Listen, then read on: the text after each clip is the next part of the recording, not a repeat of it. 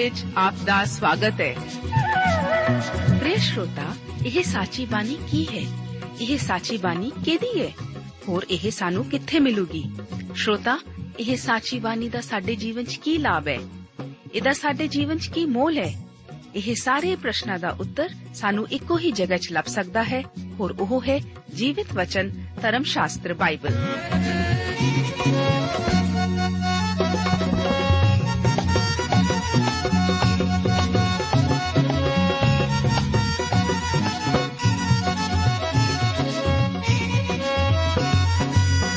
ਧਰਮ ਸ਼ਾਸਤਰ ਬਾਈਬਲ। ਉਹੀ ਜੀਵਿਤ ਵਚਨ ਦਾ ਅਸੀਂ ਇਸ ਕਾਰਜਕ੍ਰਮ ਵਿੱਚ ਅਧਿਐਨ ਕਰਾਂਗੇ।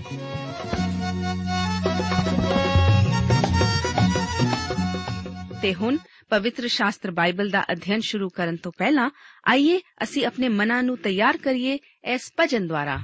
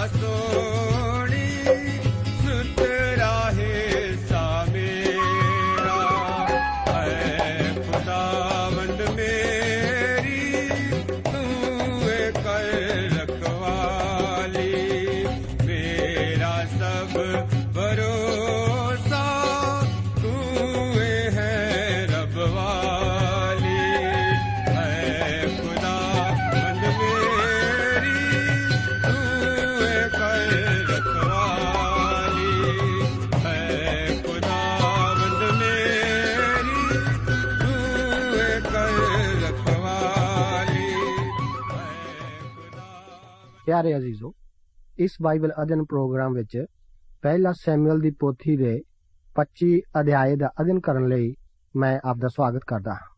ਇਸ ਅਧਿਆਏ ਦਾ ਮੁੱਖ ਵਿਸ਼ਾ ਸੈਮੂਅਲ ਦੀ ਮੌਤ ਦੇ ਨਾਲ-ਨਾਲ ਦਾਊਦ ਅਤੇ ਅਵਿਗੇਲ ਦੀ ਵਾਰਤਾ ਦਾ ਹੈ। ਪਹਿਲੀ ਆਇਤ ਵਿੱਚ ਸੈਮੂਅਲ ਦੀ ਮੌਤ ਦਾ ਜ਼ਿਕਰ ਇਸ ਤਰ੍ਹਾਂ ਹੈ। ਵਚਨ ਵਿੱਚ ਲਿਖਿਆ ਹੈ, ਸੈਮੂਅਲ ਮਰ ਗਿਆ ਅਤੇ ਸਾਰੇ ਇਸرائیਲੀਆਂ ਨੇ ਇਕੱਠਿਆਂ ਹੋ ਕੇ ਉਹਦਾ ਸੋਗ ਕੀਤਾ ਅਤੇ ਰਾਮਾ ਵਿੱਚ ਉਹਦੇ ਹੀ ਘਰ ਉਹਨੂੰ ਦਬਿਆ ਅਤੇ ਦਾਊਦ ਉੱਠ ਕੇ ਪਾਰਾਨ ਦੀ ਉਜਾੜ ਵੱਲ ਲੈ ਗਿਆ। ਪਰਮੇਸ਼ਵਰ ਦੇ ਵਚਨ ਵਿੱਚ ਪਰਮੇਸ਼ਵਰ ਦੇ ਇਸ ਮਹਾਨ ਬੰਦੇ ਦੀ ਮੌਤ ਦਾ ਬਹੁਤ ਹੀ ਸੰਖੇਪ ਜਿਹਾ ਵਰਣਨ ਹੈ। ਸੈਮੂਅਲ ਨਿਆਂਇਆਂ ਅਤੇ ਰਾਜਿਆਂ ਨੂੰ ਜੋੜਨ ਵਾਲਾ ਮਨੁੱਖ ਸੀ। ਉਹ ਇੱਕ ਪੁਲ ਸੀ ਜੋ ਇਹਨਾਂ ਦੋਹਾਂ ਨੂੰ ਆਪਸ ਵਿੱਚ ਹੀ ਜੋੜਦਾ ਸੀ। ਉਹ ਸਭ ਤੋਂ ਆਖਰੀ ਨਿਆਈ ਅਤੇ ਨਵੀਆਂ ਦੇ ਅਹੁਦੇ ਉੱਤੇ ਸਭ ਤੋਂ ਪਹਿਲਾ ਸੀ। ਸੈਮੂਅਲ ਤੋਂ ਪਹਿਲਾਂ ਵੀ ਕਈ ਨਬੀ ਹੋਏ ਸਨ, ਪਰ ਉਸਨੇ ਇੱਕ ਨਬੀ ਦੇ ਅਹੁਦੇ ਦੀ ਪ੍ਰਤੀਨਿਧਤਾ ਕੀਤੀ ਸੀ ਅਤੇ ਇਹ ਅਹੁਦਾ ਪੁਰਾਣੇ ਨੇਮ ਤੋਂ ਬਾਅਦ ਨਵੇਂ ਨੇਮ ਵਿੱਚ ਵੀ ਜਾਰੀ ਰਿਹਾ ਸੀ। ਸੈਮੂਅਲ ਭਲਾਈ ਦਾ ਪਾਤਰ ਵੀ ਰਿਹਾ ਸੀ ਅਤੇ ਸ਼ਾਇਦ ਇਸੇ ਕਰਕੇ ਦਾਊਦ ਸ਼ਾਉਲ ਦੀ ਕੁੜਤਣ ਅਤੇ ਕ੍ਰੋਧ ਦੇ ਪੂਰੇ ਜਲਾਅ ਤੋਂ ਬਚਿਆ ਰਿਹਾ ਸੀ। ਜਦੋਂ ਸ਼ੈਮੂਅਲ ਮਰ ਗਿਆ ਸੀ, ਤਦ ਦਾਊਦ ਉਜਾੜ ਵਿੱਚ ਸਾਊਲ ਤੋਂ ਹੋਰ ਵੀ ਦੂਰ ਚਲਾ ਗਿਆ ਸੀ, ਜਿਸ ਤਰ੍ਹਾਂ ਕਿ ਏਲੀਆ ਜੈਜ਼ਬਲ ਕੋਲੋਂ ਚਲਾ ਗਿਆ ਸੀ। ਇਸ ਤੋਂ ਬਾਅਦ ਦਾਊਦ ਅਤੇ ਅਬੀਗੈਲ ਦਾ ਜ਼ਿਕਰ ਹੈ। ਆਓ 25 ਅਧਿਆਏ ਉਸ ਦੀਆਂ 2 ਤੋਂ ਲੈ ਕੇ 5 ਆਇਤਾਂ ਨੂੰ ਅਸੀਂ ਪੜ੍ਹਦੇ ਹਾਂ। ਵਚਨ ਵਿੱਚ ਲਿਖਿਆ ਹੈ ਉੱਥੇ ਮਾਓਨ ਵਿੱਚ ਇੱਕ ਮਨੁੱਖ ਸੀ, ਜਿਹਦਾ ਕਾਰੋਬਾਰ ਕਰਮਲ ਵਿੱਚ ਸੀ। ਇਹ ਬਹੁਤ ਵੱਡਾ ਮਨੁੱਖ ਸੀ ਅਤੇ 3000 ਭੇਡ ਔਰ 1000 ਬੱਕਰੀ ਉਹਦੇ ਕੋਲ ਸੀ ਅਤੇ ਉਹ ਕਰਮਲ ਵਿੱਚ ਆਪਣੀਆਂ ਭੇਡਾਂ ਦੀ ਉਨ ਕਤਰ ਰਿਹਾ ਸੀ। ਉਸ ਮਨੁੱਖ ਦਾ ਨਾਮ ਨਾਬਾਲ ਅਤੇ ਉਹਦੀ ਤੀਵੀਂ ਦਾ ਨਾਮ ਅਬੀਗੈਲ ਸੀ। ਇਹ ਤੀਵੀਂ ਵੱਡੀ ਸਿਆਣੀ ਅਤੇ ਰੂਪਵੰਤ ਸੀ, ਪਰ ਉਹ ਮਨੁੱਖ ਵੱਡਾ ਵੋਲ ਵਿਗੜ ਅਤੇ ਖੋਟਾ ਸੀ ਅਤੇ ਉਹ ਕਾਲੇਬ ਦੀ ਸੰਤਾਨ ਵਿੱਚੋਂ ਸੀ। ਦਾਊਦ ਨੇ ਉਜਾੜ ਵਿੱਚ ਸੁਣਿਆ ਕਿ ਨਾਬਾਲ ਆਪਣੀਆਂ ਭੇਡਾਂ ਦੀ ਉਨ ਕਤਰ ਰਿਹਾ ਹੈ। ਸੋ ਦਾਊਦ ਨੇ 10 ਜਵਾਨ ਘੱਲੇ ਅਤੇ ਦਾਊਦ ਨੇ ਉਹਨਾਂ ਜਵਾਨਾਂ ਨੂੰ ਆਖਿਆ, ਤੁਸੀਂ ਨਾਬਾਲ ਕੋਲ ਕਰਮਲ ਨੂੰ ਤੁਰ ਜਾਓ ਅਤੇ ਮੇਰਾ ਨਾਮ ਲੈ ਕੇ ਉਹਦੀ ਸੁਖ ਸਾਂਦ ਪੁੱਛੋ। ਕਿਸੇ ਨੇ ਆਖਿਆ ਹੈ ਕਿ ਮਹਾਨ ਹੋਣਾ ਅਸਲ ਵਿੱਚ ਗਲਤ ਸਮਝਿਆ ਜਾਣਾ ਹੀ ਹੁੰਦਾ ਹੈ। ਇਸ ਸੱਚਮੁੱਚ ਦਾਊਦ ਉੱਤੇ ਵੀ ਇਹ ਇਸੇ ਤਰ੍ਹਾਂ ਲਾਗੂ ਹੁੰਦਾ ਸੀ। ਉਹ ਮਹਾਨ ਸੀ ਅਤੇ ਲੋਕਾਂ ਨੇ ਉਹਨੂੰ ਗਲਤ ਹੀ ਸਮਝਿਆ ਸੀ, ਕਿਉਂਕਿ ਜਗਤ ਦਾਊਦ ਨੂੰ ਨਹੀਂ ਜਾਣਦਾ। ਇਸ ਕਰਕੇ ਉਹ ਦਾਊਦ ਨੂੰ ਗਲਤ ਹੀ ਸਮਝਦਾ ਜਦੋਂ ਦਾਊਦ ਦੇ ਨਾਂ ਦਾ ਜ਼ਿਕਰ ਆਉਂਦਾ ਹੈ, ਤਾਂ ਉਸ ਦੇ ਕਤਲ ਅਤੇ ਵਿਵਚਾਰ ਦੇ ਪਾਪ ਲੋਕਾਂ ਦੇ ਸਾਹਮਣੇ ਆ ਖੜਦੇ ਹਨ। ਕਈ ਲੋਕ ਇਸ ਬਾਰੇ ਪੁੱਛਗਿੱਛ ਕਰਦੇ ਹਨ ਕਿ ਦਾਊਦ ਨੇ ਇਹੋ ਜਿਹੇ ਪਾਪ ਕਿਵੇਂ ਕੀਤੇ ਸਨ? ਪਰ ਪਰਮੇਸ਼ਵਰ ਦੀ ਬਾਣੀ ਕਿਉਂ ਸਾਫ਼ ਤੌਰ ਤੇ ਦੱਸਦੀ ਹੈ ਕਿ ਦਾਊਦ ਪਰਮੇਸ਼ਵਰ ਦੇ ਦਿਲੋਂ ਹੀ ਚਾਹਿਆ ਜਾਣ ਵਾਲਾ ਮਨੁੱਖ ਸੀ? ਇਸ ਦਾ ਉੱਤਰ ਆਪਾਂ ਬਾਅਦ ਵਿੱਚ ਭਾਲਾਂਗੇ ਪਰ ਹੁਣ ਅਸੀਂ ਘੋਖ ਕਰਦੇ ਹਾਂ ਦਾਊਦ ਦੇ ਚਰਿੱਤਰ ਬਾਰੇ। ਅਸੀਂ ਦੇਖਾਂਗੇ ਕਿ ਸਿਰਫ ਛੋਟੇ ਲੋਕ ਹੀ ਦਾਊਦ ਦੀ ਆਲੋਚਨਾ ਕਰਦੇ ਹਨ। ਉਹ ਧਰਮ ਸ਼ਾਸਤਰ ਦੇ ਸਿਰ ਕੱਢ ਪਾਤਰਾਂ ਵਿੱਚੋਂ ਇੱਕ ਹੈ। ਉਸ ਨੂੰ ਜਾਣਨਾ ਉਸ ਨਾਲ ਪਿਆਰ ਕਰਨਾ ਹੀ ਹੈ। ਉਸ ਦੇ ਆਚਰਣ ਦੇ ਸਾਊਪੁਣੇ ਵਾਲਾ ਹੋਰ ਕੋਈ ਵੀ ਵਿਅਕਤੀ ਅਸੀਂ ਨਹੀਂ ਜਾਣਦੇ। ਉਹ ਬੈਤਲਹਿਮ ਵਿੱਚ ਯਹੂਦਾ ਦੇ ਗੋਤ ਦੇ ਜੱਸੀ ਦਾ ਪੁੱਤਰ ਇੱਕ ਕਿਸਾਨ ਬਾਲਕ ਦੇ ਤੌਰ ਤੇ ਜਨਮਿਆ ਸੀ। ਉਹ ਆਪਣੇ ਸੱਤ ਸੋਹਣੇ ਭਾਈਆਂ ਦੇ ਵਿਚਕਾਰ ਇੱਕ ਆਜੜੀ ਬਾਲਕ ਦੇ ਤੌਰ ਤੇ ਪਾਲਿਆ ਪੋਸਿਆ ਗਿਆ ਸੀ। ਆਪਣੇ ਭਰਾਵਾਂ ਵਿੱਚੋਂ ਸਭ ਤੋਂ ਛੋਟਾ ਸੀ। ਪਰਮੇਸ਼ਵਰ ਉਸ ਦੇ ਦਿਲ ਤੋਂ ਵਾਕਿਫ ਸੀ। ਬਾਕੀਆਂ ਨੇ ਉਸ ਨੂੰ ਪਿੱਛੇ ਛੱਡ ਦਿੱਤਾ ਸੀ, ਪਰ ਪਰਮੇਸ਼ਵਰ ਨੇ ਉਸ ਨੂੰ ਪਿੱਛੇ ਨਹੀਂ ਸੀ ਰਹਿਣ ਦਿੱਤਾ। ਸੈਮੂਅਲ ਦੁਆਰਾ ਉਸ ਨੂੰ ਇਸਰਾਇਲ ਦਾ ਭਵਿੱਖ ਦਾ ਰਾਜਾ ਹੋਣ ਲਈ ਮਸਾ ਕੀਤਾ ਗਿਆ ਸੀ। ਉਸ ਨੇ ਗੋਲੀਅਤ ਦੈਂਤ ਨੂੰ ਵੱਢਿਆ ਸੀ। ਇੱਕ ਸੰਗੀਤਕਾਰ ਦੇ ਤੌਰ ਤੇ ਉਸ ਨੂੰ ਇਸਰਾਇਲ ਦਾ ਸਵਾਦਲਾ ਭਜਨਕਾਰ ਵੀ ਕਿਹਾ ਜਾਂਦਾ ਹੈ। ਉਸ ਦੀ ਸੁੰਦਰ ਕਾਵ ਰਚਨਾ ਸਾਰੀਆਂ ਭਾਸ਼ਾਵਾਂ ਦੀਆਂ ਕਾਵ ਰਚਨਾਵਾਂ ਵਿੱਚੋਂ ਸਿਰ ਕੱਢ ਹੈ। ਕੀ ਜ਼ਬੂਰ 23 ਦੀ ਤੁਲਨਾ ਕਿਸੇ ਕਵਿਤਾ ਨਾਲ ਕੀਤੀ ਜਾ ਸਕਦੀ ਹੈ? ਦਾਊਦ ਨੇ ਰਾਜਕੁਮਾਰੀ ਮੀਕਲ, ਜੋ ਸ਼ਾਉਲ ਦੀ ਧੀ ਸੀ, ਉਸ ਨੂੰ ਵਿਆਹਿਆ ਸੀ। ਸ਼ਾਉਲ ਦਾ ਪੁੱਤਰ ਯੋਨਾਥਨ ਉਸ ਨਾਲ ਪਿਆਰ ਕਰਦਾ ਸੀ। ਦਾਊਦ ਬਾਅਦ ਵਿੱਚ ਭਗੌੜਾ ਹੋ ਗਿਆ ਸੀ। ਉਸ ਨੇ ਕੁਝ ਮਨੁੱਖਾਂ ਨੂੰ ਇਸੇ ਦੌਰਾਨ ਇਕੱਠੇ ਕੀਤਾ ਸੀ ਅਤੇ ਉਹ ਪਹਾੜਾਂ ਦੀਆਂ ਖੁੰਦਰਾਂ ਵਿੱਚ ਵਸਦੇ ਸਨ। ਇੱਕ ਵਾਰ ਤਾਂ ਉਸਨੇ ਪਾਗਲ ਹੋਣ ਦਾ ਬਹਾਨਾ ਵੀ ਕੀਤਾ ਸੀ। ਆਖਰ ਵਿੱਚ ਉਹ ਯਹੂਦਾ ਦਾ ਰਾਜਾ ਬਣਿਆ ਸੀ ਅਤੇ ਬਾਅਦ ਵਿੱਚ ਸਮੁੱਚੀ ਇਸرائیਲੀ ਕੌਮ ਦਾ। ਅਸੀਂ ਦੇਖਦੇ ਹਾਂ ਕਿ ਉਸ ਦੇ ਆਪਣੇ ਹੀ ਇੱਕ ਪੁੱਤਰ ਨੇ ਉਸ ਦੇ ਵਿਰੁੱਧ ਬਗਾਵਤ ਕੀਤੀ ਅਤੇ ਉਸ ਨੂੰ ਭੱਜਣਾ ਪਿਆ ਸੀ। ਉਹ ਆਪਣੇ ਪੁੱਤਰ ਸੁਲੇਮਾਨ ਦੇ ਰਾਜਾ ਮਸਾ ਕੀਤੇ ਜਾਣ ਤੱਕ ਜਿਉਂਦਾ ਰਿਹਾ। ਦਾਊਦ ਦੇ ਬਾਦਸ਼ਾਹਾਂ ਨਾਲ ਕੀਤੇ ਕੋ ਕਰਮ ਦੇ ਪਾਪ ਨਾਲੋਂ ਮੈਂ ਚਾਹੁੰਦਾ ਹਾਂ ਕਿ ਆਪ ਕੁਝ ਹੋਰ ਦੇਖੋ। ਆਓ ਕੁਝ ਸਮੇਂ ਲਈ ਦਾਊਦ ਦੁਆਰਾ ਗੋਲੀਅਥ ਨੂੰ ਮਾਰਨ ਦੀ ਬਹਾਦਰੀ ਅਤੇ ਯੋਨਾਥਨ ਦੀ ਵਫਾਦਾਰ ਦੋਸਤੀ ਬਾਰੇ ਭੁੱਲ ਜਾਈਏ। ਆਓ ਇਸ ਅਧਿਆਏ ਵਿੱਚ ਉਸ ਦੇ ਸਾਧਾਰਨ ਜੀਵਨ ਬਾਰੇ ਪੜ੍ਹੀਏ। ਇਸ ਵਿੱਚ ਦਾਊਦ ਅਤੇ ਅਬੀਗੈਲ ਦੀ ਕਹਾਣੀ ਹੈ ਅਤੇ ਇਸ ਵਿੱਚ ਦਰਸਾਇਆ ਜਾਂਦਾ ਹੈ ਕਿ ਅਸਲ ਵਿੱਚ ਮਨੁੱਖੀ ਦਾਊਦ ਕਿਹੋ ਜਿਹਾ ਸੀ। ਇਸ ਤਰ੍ਹਾਂ ਜਾਪਦਾ ਹੈ, ਕਾਲੇਬ ਦੀ ਸਾਰੀ ਅੰਸ਼ ਠੀਕ ਤਰ੍ਹਾਂ ਨਹੀਂ ਸੀ ਸੁਧਰੀ, ਜਿਸ ਤਰ੍ਹਾਂ ਕਿ ਇਸ ਮਨੁੱਖ ਨਾਬਾਲ ਤੋਂ ਸਾਨੂੰ ਪਤਾ ਲੱਗਦਾ ਹੈ। ਨਾਬਾਲ ਨਾਂ ਦਾ ਅਰਥ ਹੈ ਮੂਰਖ। ਮੈਂ ਨਹੀਂ ਜਾਣਦਾ ਉਸ ਨੇ ਇਹ ਨਾਮ ਕਿੱਥੋਂ ਪ੍ਰਾਪਤ ਕੀਤਾ, ਪਰ ਉਸ ਦਾ ਜੀਵਨ ਇਹੋ ਜਿਹਾ ਹੀ ਸੀ। ਪਰ ਕੀ ਅਸੀਂ ਸਾਰੇ ਮੂਰਖ ਹੀ ਨਹੀਂ ਜਨਮੇ? ਪਰਮੇਸ਼ਵਰ ਦਾ ਵਚਨ ਅਜੂਬ ਦੀ ਪੋਥੀ ਦੇ 11 ਅਧਿਆਏ ਉਸ ਦੀ 12 ਆਇਤ ਵਿੱਚ ਦੱਸਦਾ ਹੈ, ਪਰ ਮੂਰਖ ਤਦ ਬੁੱਧਵਾਨ ਹੋਵੇਗਾ ਜਦ ਜੰਗਲੀ ਗਧੇ ਦਾ ਬੱਚਾ ਆਦਮੀ ਹੋ ਕੇ ਜੰਮੇ। ਆਪਣੇ ਖੁਦ ਦੇ ਜੀਵਨ ਉੱਤੇ ਜ਼ਰਾ ਝਾਤੀ ਮਾਰੋ। ਕੀ ਆਪਨੇ ਕਦੇ ਕੋਈ ਮੂਰਖਤਾਈ ਕੀਤੀ ਹੈ? ਮੈਂ ਸੋਚਦਾ ਹਾਂ ਕਿ ਅਸੀਂ ਸਭ ਨੇ ਮੂਰਖਤਾਈ ਕੀਤੀ ਹੈ ਅਤੇ ਚੰਗਾ ਹੋਵੇਗਾ ਕਿ ਅਸੀਂ ਇਸ ਬਾਰੇ ਵਿਚਾਰ ਨਾ ਹੀ ਕਰੀਏ। ਨਾਵਾਲ ਇੱਕ ਮੂਰਖ ਪਰ ਧਨੀ ਮਨੁੱਖ ਸੀ। ਉਸ ਦਾ ਨਾ ਮਾਣ ਸੀ ਅਤੇ ਨਾ ਹੀ ਉਸ ਵਿੱਚ ਇਮਾਨਦਾਰੀ ਸੀ। ਉਹ ਇੱਕ ਮਤਵਾਲਾ ਪਸ਼ੂ ਸੀ, ਪਰ ਉਸ ਦੀ ਪਤਨੀ ਸੁੰਦਰ ਅਤੇ ਸਮਝਦਾਰ ਸੀ। ਪਰ ਸਵਾਲ ਹੈ ਕਿ ਉਸਨੇ ਇਹੋ ਜਵਾਹਰ ਆਪਣੀ ਪਤਨੀ ਵਜੋਂ ਕਿਵੇਂ ਹਾਸਲ ਕੀਤਾ?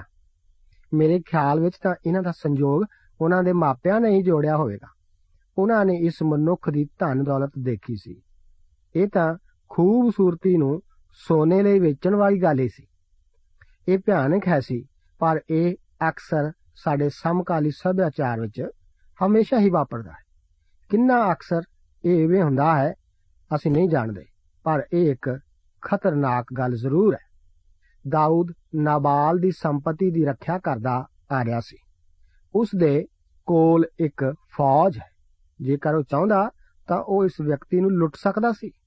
ਉਸ ਦੀਆਂ ਭੇਡਾਂ ਨੂੰ ਖਾਣ ਵਾਸਤੇ ਲੈ ਸਕਦਾ ਸੀ, ਪਰ ਉਸਨੇ ਅਜਿਹਾ ਨਹੀਂ ਸੀ ਕੀਤਾ। ਉਸਨੇ ਕਈ ਕੰਮਾਂ ਵਿੱਚ ਨਾਬਾਲ ਦੀ ਮਦਦ ਕੀਤੀ ਸੀ। ਹੁਣ ਦਾਊਦ ਨੂੰ ਭੋਜਨ ਚਾਹੀਦਾ ਸੀ। ਉਹ ਹੁਣ ਸਹਾਇਤਾ ਲੈਣ ਵਾਸਤੇ ਆਪਣੇ ਮਨੁੱਖਾਂ ਨੂੰ ਨਾਬਾਲ ਕੋਲ ਭੇਜਦਾ ਹੈ। ਪਰ ਨਾਬਾਲ ਆਖਦਾ ਹੈ ਕਿ ਦਾਊਦ ਨੇ ਸ਼ਾਉਲ ਨਾਲ ਵਿਸ਼ਵਾਸਘਾਤ ਕੀਤਾ ਹੈ। ਉਹ ਵਫਾਦਾਰ ਨਹੀਂ ਹੈ। ਜਿਵੇਂ ਕਿ ਮੈਂ ਆਪ ਨੂੰ ਪਹਿਲਾਂ ਵੀ ਦੱਸਿਆ ਸੀ ਕਿ ਦਾਊਦ ਲਾਲ ਅਤੇ ਗਰਮ ਸੁਭਾਅ ਵਾਲਾ ਹੈ। ਹੁਣ ਉਸ ਨੂੰ ਗੁੱਸਾ ਆ ਜਾਂਦਾ ਹੈ। ਇਸ ਬਾਰੇ ਨਾਵਾਲ ਦੇ ਘਰ ਦੇ ਕਿਸੇ ਵਿਅਕਤੀ ਨੂੰ ਪਤਾ ਲੱਗ ਜਾਂਦਾ ਹੈ, ਜੋ ਕਿ ਅਬੀਗੈਲ ਨੂੰ ਇਸ ਦੀ ਖਬਰ ਦੇ ਦਿੰਦਾ ਹੈ। 25 ਅਧਿਆਏ ਉਸ ਦੀਆਂ 9 ਤੋਂ ਲੈ ਕੇ 14 ਆਇਤਾਂ ਦੇ ਵਚਨ ਇਸ ਪ੍ਰਕਾਰ ਹਨ। ਲਿਖਿਆ ਹੈ, ਸੋ ਦਾਊਦ ਦੇ ਜਵਾਨਾਂ ਨੇ ਦਾਊਦ ਦਾ ਨਾਮ ਲੈ ਕੇ ਉਹਨਾਂ ਸਾਰੀਆਂ ਗੱਲਾਂ ਦੇ ਅਨੁਸਾਰ ਨਾਬਾਲ ਨੂੰ ਆਣ ਆਖਿਆ, ਤਾਂ ਚੁੱਪ ਕਰ ਰਹੇ। ਸੋ ਨਾਬਾਲ ਨੇ ਦਾਊਦ ਦੇ ਟਹਿਲੂਆਂ ਨੂੰ ਉੱਤਰ ਦੇ ਕੇ ਆਖਿਆ, ਭਲਾ ਦਾਊਦ ਹੈ ਕੌਣ ਅਤੇ ਜੱਸੀ ਦਾ ਪੁੱਤਰ ਕੌਣ? ਅੱਜ ਕੱਲ ਬਥੇਰੇ ਨੌਕਰ ਅਜਿਹੇ ਹਨ ਜੋ ਆਪਣੇ ਮਾਲਕਾਂ ਨੂੰ ਛੱਡ ਕੇ ਨੱਠ ਜਾਂਦੇ ਹਨ। ਭਲਾ ਮੈਂ ਆਪਣੀ ਰੋਟੀ ਅਤੇ ਪਾਣੀ ਔਰ ਮਾਸ ਜੋ ਮੈਂ ਆਪਣੇ ਕਤਰਨ ਵਾਲਿਆਂ ਲਈ ਵੱਢਿਆ ਹੈ, ਉਹਨਾਂ ਲੋਕਾਂ ਨੂੰ ਲਿਆ ਦਿਆਂ, ਜਿਨ੍ਹਾਂ ਨੂੰ ਮੈਂ ਜਾਣਦਾ ਵੀ ਨਹੀਂ। ਜੋ ਕਿੱਥੋਂ ਦੇ ਹਨ। ਦਾਊਦ ਦੇ ਜਵਾਨ ਹਟ ਕੇ ਤੁਰ ਪਏ ਅਤੇ ਮੁੜ ਆਏ ਅਤੇ ਉਹਨਾਂ ਸਭਨਾਂ ਗੱਲਾਂ ਦੇ ਅਨੁਸਾਰ ਉਹਨੂੰ ਸੁਨੇਹਾ ਆ ਦਿੱਤਾ। ਤਾਂ ਦਾਊਦ ਨੇ ਆਪਣੇ ਲੋਕਾਂ ਨੂੰ ਆਖਿਆ, ਸਭੋ ਆਪੋ ਆਪਣੀਆਂ ਤਲਵਾਰਾਂ ਬੰਨੋ ਸੋ ਸਭਨਾਂ ਨੇ ਆਪੋ ਆਪਣੀ ਤਲਵਾਰ ਬੰਨ ਲਈ ਅਤੇ ਦਾਊਦ ਨੇ ਵੀ ਆਪਣੀ ਤਲਵਾਰ ਬੰਨੀ ਅਤੇ 400 ਜਵਾਨ ਦਾਊਦ ਦੇ ਨਾਲ ਤੁਰ ਪਏ ਅਤੇ 200 ਨਿਕ ਸੁੱਕ ਕੋਲ ਠਹਿਰੇ। ਪਰ ਉਹਨਾਂ ਜਵਾਨਾਂ ਵਿੱਚੋਂ ਇੱਕ ਨੇ ਨਾਵਾਲ ਦੀ ਤੀਵੀਂ ਅਬੀਗੈਲ ਨੂੰ ਆਖਿਆ, ਵੇਖੋ, ਦਾਊਦ ਨੇ ਉਜਾੜ ਵਿੱਚੋਂ ਸਾਡੇ ਮਾਲਕ ਕੋਲ ਸੁੱਖ ਸਾਂਦ ਪੁੱਛਣ ਲਈ ਹਲਕਾਰੇ ਘੱਲੇ, ਪਰ ਉਸਨੇ ਉਹਨਾਂ ਨੂੰ ਝਿੜਕਿਆ।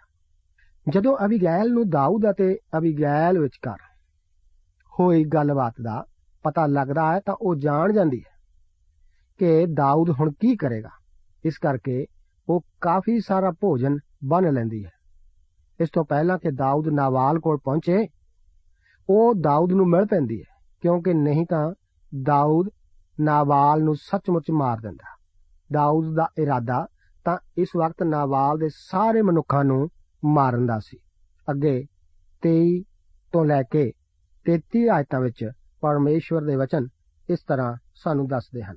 ਵਚਨ ਵਿੱਚ ਲਿਖਿਆ ਹੈ, ਜਾਂ ਅਬੀਗੈਲ ਨੇ ਦਾਊਦ ਨੂੰ ਡਿਠਾ ਤਾਂ ਛੇਤੀ ਕੀਤੀ ਅਤੇ ਖੋਤੇ ਉੱਤੋਂ ਹੇਠਾਂ ਲੈ ਕੇ ਦਾਊਦ ਦੇ ਅੱਗੇ ਮੂੰਹ ਪਰਨੇ ਡਿੱਗ ਪਈ ਅਤੇ ਧਰਤੀ ਤੇ ਮੱਥਾ ਟੇਕਿਆ ਅਤੇ ਉਹਦੇ ਪੈਰਾਂ ਉੱਤੇ ਡਿੱਗ ਕੇ ਬੋਲਣ ਲੱਗੀ, ਮੇਰੇ ਉੱਤੇ हे ਮੇਰੇ ਮਹਾਰਾਜ, ਇਹ ਦੋਸ਼ ਮੇਰੇ ਉੱਤੇ ਰੱਖ ਅਤੇ ਆਪਣੀ ਟਹਿਲਣ ਨੂੰ ਤੁਹਾਡੇ ਕੰਨ ਵਿੱਚ ਇੱਕ ਗੱਲ ਆਖਣ ਦੀ ਪ੍ਰਵਾਨਗੀ ਦਿਓ ਅਤੇ ਆਪਣੀ ਟਹਿਲਣ ਦੀ ਬੇਨਤੀ ਸੁਣ ਲਓ।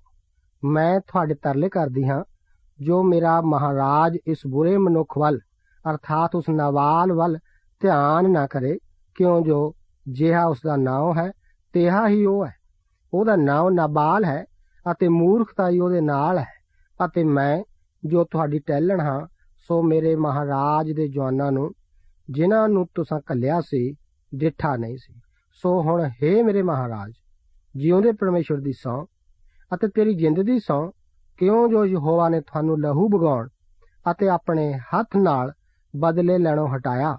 ਸੋ ਤੁਹਾਡੇ ਵੈਰੀ ਅਤੇ ਉਹ ਜੋ ਮੇਰੇ ਮਹਾਰਾਜ ਦੀ ਬੁਰਾਈ ਲੋਚਦੇ ਹਨ, ਨਾਬਾਲ ਵਰਗੇ।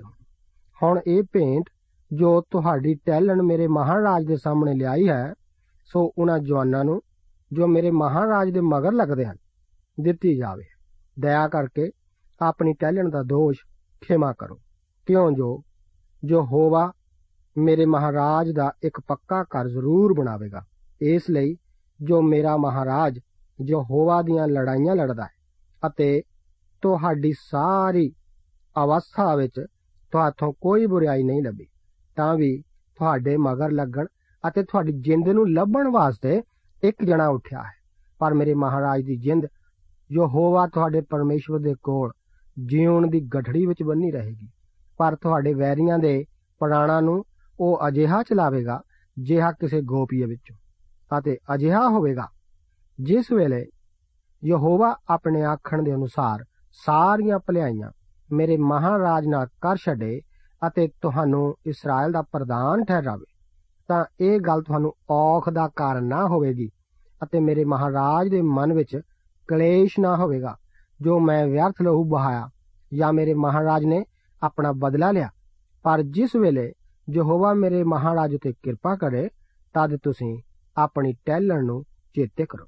ਦਾਊਦ ਨੇ ਅਬੀਗੈਲ ਨੂੰ ਆਖਿਆ, ਮੁਬਾਰਕ ਹੈ ਯਹੋਵਾ ਇਸਰਾਇਲ ਦਾ ਪਰਮੇਸ਼ਵਰ, ਜਿਸ ਨੇ ਤੈਨੂੰ ਅੱਜ ਮੇਰੇ ਮਿਲਣ ਨੂੰ ਘੱਲਿਆ ਹੈ, ਅਤੇ ਮੁਬਾਰਕ ਤੇਰੀ ਮਤ ਅਤੇ ਮੁਬਾਰਕ ਤੂੰ ਹੈ, ਕਿਉਂ ਜੋ ਅੱਜ ਦੇ ਦਿਨ ਤੂੰ ਮੈਨੂੰ ਲਹੂ ਬਗਾਉਣੋਂ ਅਤੇ ਆਪਣੇ ਹੱਥ ਦੇ ਬਦਲਾ ਲੈਣ ਤੋਂ ਹਟਾਇਆ। ਦਾਊਦ ਨਾਬਾਲ ਨੂੰ ਪਕੜਨ ਲਈ ਪੂਰੇ ਗੁੱਸੇ ਅਤੇ ਤੇਜ਼ੀ ਨਾਲ ਆਇਆ। ਉਹ ਆਪਣੇ ਆਪ ਹੀ ਆਖਦਾ ਆ ਰਿਹਾ ਸੀ ਕਿ ਇਸ ਬੰਦੇ ਨੂੰ ਮੇਰੇ ਨਾਲ ਇਸ ਤਰ੍ਹਾਂ ਨਹੀਂ ਸੀ ਪੇਸ਼ ਆਉਣਾ ਚਾਹੀਦਾ। ਫਿਰ ਉਹ ਰਾਹ ਵਿੱਚ ਇੱਕ ਔਰਤ ਨੂੰ ਇੱਕ ਛੋਟੇ ਖੋਤੇ ਤੇ ਸਵਾਰ ਹੋ ਕੇ ਆਉਂਦੇ ਦੇਖਦਾ ਹੈ। ਉਹ ਸਾਰੀਆਂ ਖਾਣੇ ਦੀਆਂ ਵਸਤਾਂ ਨੂੰ ਵੇਖਦਾ ਹੈ ਅਤੇ ਉਸ ਦੇ ਮਨੁੱਖ ਭੁੱਖੇ ਹਨ। ਉਹ ਆਪਣੇ ਮਨੁੱਖਾਂ ਦੇ ਕਾਫਲੇ ਨੂੰ ਇਸ ਖੂਬਸੂਰਤ ਔਰਤ ਦੇ ਅੱਗੇ ਖੜੇ ਕਰ ਦਿੰਦਾ ਹੈ। ਇਹ ਪਹਿਲਾ ਮੌਕਾ ਹੈ ਕਿ ਦਾਊਦ ਪਰਮੇਸ਼ਵਰ ਦਾ ਮਸਾ ਕੀਤਾ ਹੋਇਆ ਮਨੁੱਖ ਇੱਕ ਨੇਕ ਔਰਤ ਦਾ ਸਾਹਮਣਾ ਕਰਦਾ ਹੈ, ਜੋ ਕਿ ਉਸ ਦੇ ਪ੍ਰਤੀ ਨੇਕ ਵਿਚਾਰ ਰੱਖਦੀ ਹੈ। ਉਹ ਦਾਊਦ ਦੇ ਅੱਗੇ ਨਮਸਕਾਰ ਕਰਦੀ ਹੈ। ਉਹ ਆਪਣੇ ਆਪ ਨੂੰ ਧਰਤੀ ਦੀ ਧੂੜ ਤਾਈਂ ਝੁਕਾਉਂਦੀ ਹੋਈ ਆਖਦੀ ਹੈ ਕਿ ਉਹ ਉਸ ਤੋਂ ਆਪਣਾ ਬਦਲਾ ਲੈ ਲਵੇ, ਕਿਉਂਕਿ ਉਹ ਨਾਬਾਲ ਦੀ ਪਤਨੀ ਹੈ। ਜੋ ਕੁਝ ਵੀ ਉਹ ਕਰਦੀ ਹੈ, ਉਸ ਵਿੱਚ ਕਾਫੀ ਸੂਝ-ਬੂਝ ਰੱਖਦੀ ਹੈ, ਕਿਉਂਕਿ ਇਸ ਤਰ੍ਹਾਂ ਦੀ ਫਰਿਆਦ ਕਰਨ ਵਾਲੀ ਔਰਤ ਦਾ ਦਾਊਦ ਕੋਈ ਵੀ ਬਦਸਲੂਕੀ ਨਹੀਂ ਕਰੇਗਾ। ਫਿਰ ਉਹ ਖਿਮਾ ਮੰਗਦੀ ਹੋਈ ਆਖਦੀ ਹੈ ਕਿ ਇਹ ਤਾਂ ਉਸਦੇ ਪਤੀ ਦਾ ਮੂਰਖਪੁਣਾ ਅਤੇ ਵੈਸ਼ੀਪੁਣਾ ਹੀ ਹੈ। ਇਹ ਬੁਰਾ ਮਨੁੱਖ ਤਾਂ ਇੱਕ ਬੇਕਾਰ ਵਿਅਕਤੀ ਹੈ।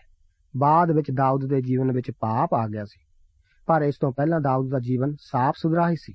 ਉਹ ਪਰਮੇਸ਼ਰ ਵਾਸਤੇ ਜੀਵਿਆ ਅਤੇ ਉਹ ਪਰਮੇਸ਼ਰ ਨੂੰ ਖੁਸ਼ ਕਰਨ ਦੀ ਕੋਸ਼ਿਸ਼ ਕਰ ਰਿਹਾ ਹੈ।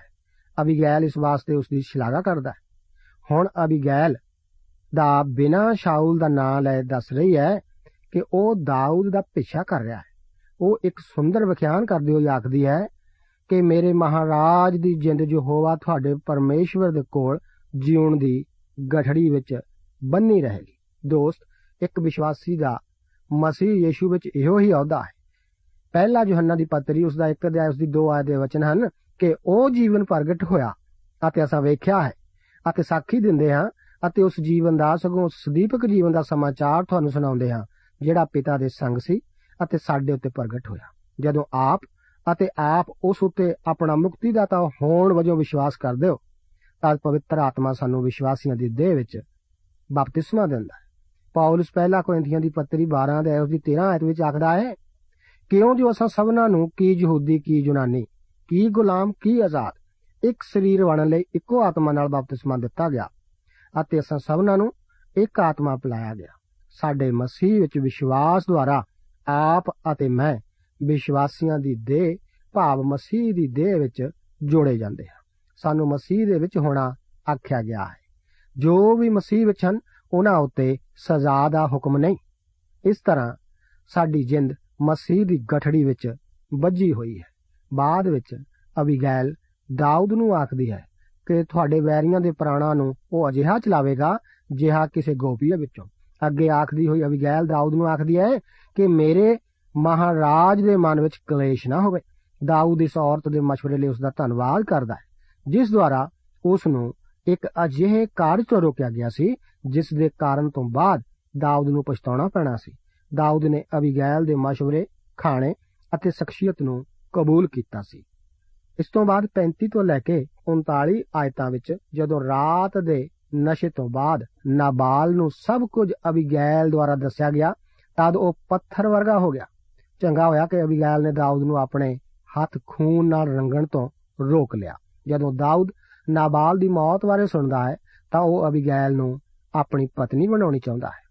ਉਹ ਕਹਿ ਚੁੱਕੀ ਸੀ ਕਿ ਜਦ ਪਰਮੇਸ਼ਵਰ ਰਾਜਾ, ਦਾਊਦ ਉੱਤੇ ਕਿਰਪਾ ਕਰੇ ਤਦ ਉਹ ਆਪਣੀ ਟੈਲਣ ਨੂੰ ਚੇਤੇ ਕਰੇ।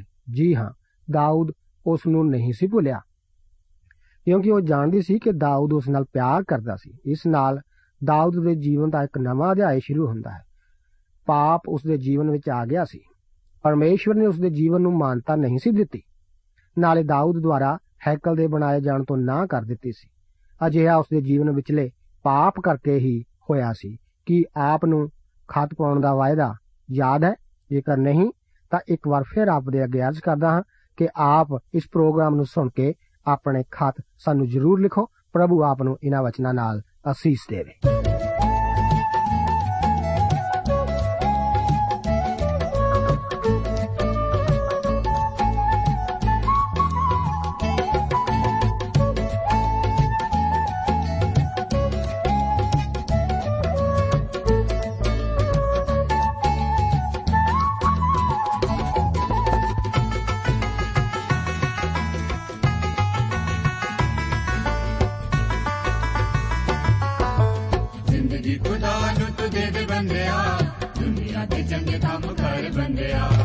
ਜ਼ਿੰਦਗੀ ਖੁਦਾ ਨੂੰ ਤੂੰ ਦੇ ਦੇ ਬੰਦਿਆ ਦੁਨੀਆ ਦੇ ਚੰਗੇ ਕੰਮ ਕਰ ਬੰਦਿਆ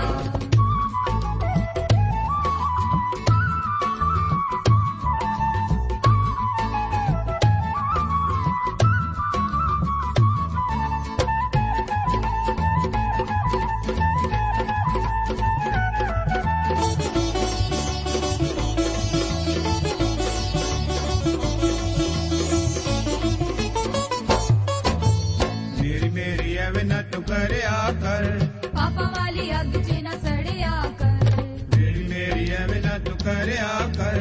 ਪਾਪਾ ਵਾਲੀ ਅੱਗ 'ਚ ਨਾ ਸੜਿਆ ਕਰ। ਇੱਥੇ ਸਭ ਕੁਝ ਛੱਡ ਜਾਣ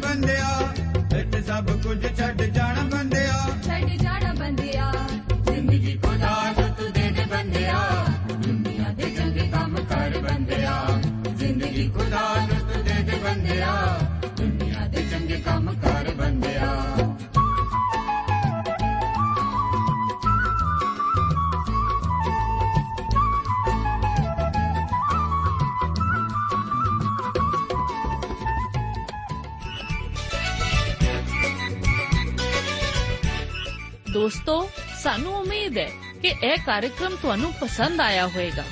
ਤੇ ਇਹ ਕਾਰਜਕ੍ਰਮ ਸੁਣ ਕੇ ਤੁਹਾਨੂੰ ਬਰਕਤਾਂ ਮਿਲੀਆਂ ਹੋਣਗੀਆਂ। ਜੇ ਤੁਸੀਂ ਇਹ ਕਾਰਜਕ੍ਰਮ ਦੇ ਬਾਰੇ ਕੁਝ ਪੁੱਛਣਾ ਚਾਹੁੰਦੇ ਹੋ, ਤੇ ਸਾਨੂੰ ਇਸ ਪਤੇ ਤੇ ਲਿਖੋ। Programme Sachi Bani, post box number 1715 sector 36 Chandigarh 160036 ਪਤਾ ਇੱਕ ਵਾਰ ਫੇਰ ਸੁਣ ਲਓ। Programme Sachi Bani post box number 1715 sector 36 Chandigarh 160036 ਸਾਡਾ ਈਮੇਲ ਪਤਾ ਹੈ punjabi.ttb@twr.in ਪਤਾ ਇੱਕ ਵਾਰ ਫੇਰ ਸੁਣ ਲਓ punjabi.ttb@twr.in ਹੁਣ ਸਾਡੇ ਪ੍ਰੋਗਰਾਮ ਦਾ ਸਮੇਂ ਸਮਾਪਤ ਹੁੰਦਾ ਹੈ। ਉਮੀਦ ਹੈ ਅਗਲੇ ਪ੍ਰੋਗਰਾਮ ਵਿੱਚ ਤੁਹਾਡੇ ਨਾਲ ਫੇਰ ਪੇਂਟ ਹੋਏਗੀ। ਰੱਬ ਤੁਹਾਨੂੰ ਬਰਕਤ ਦੇ।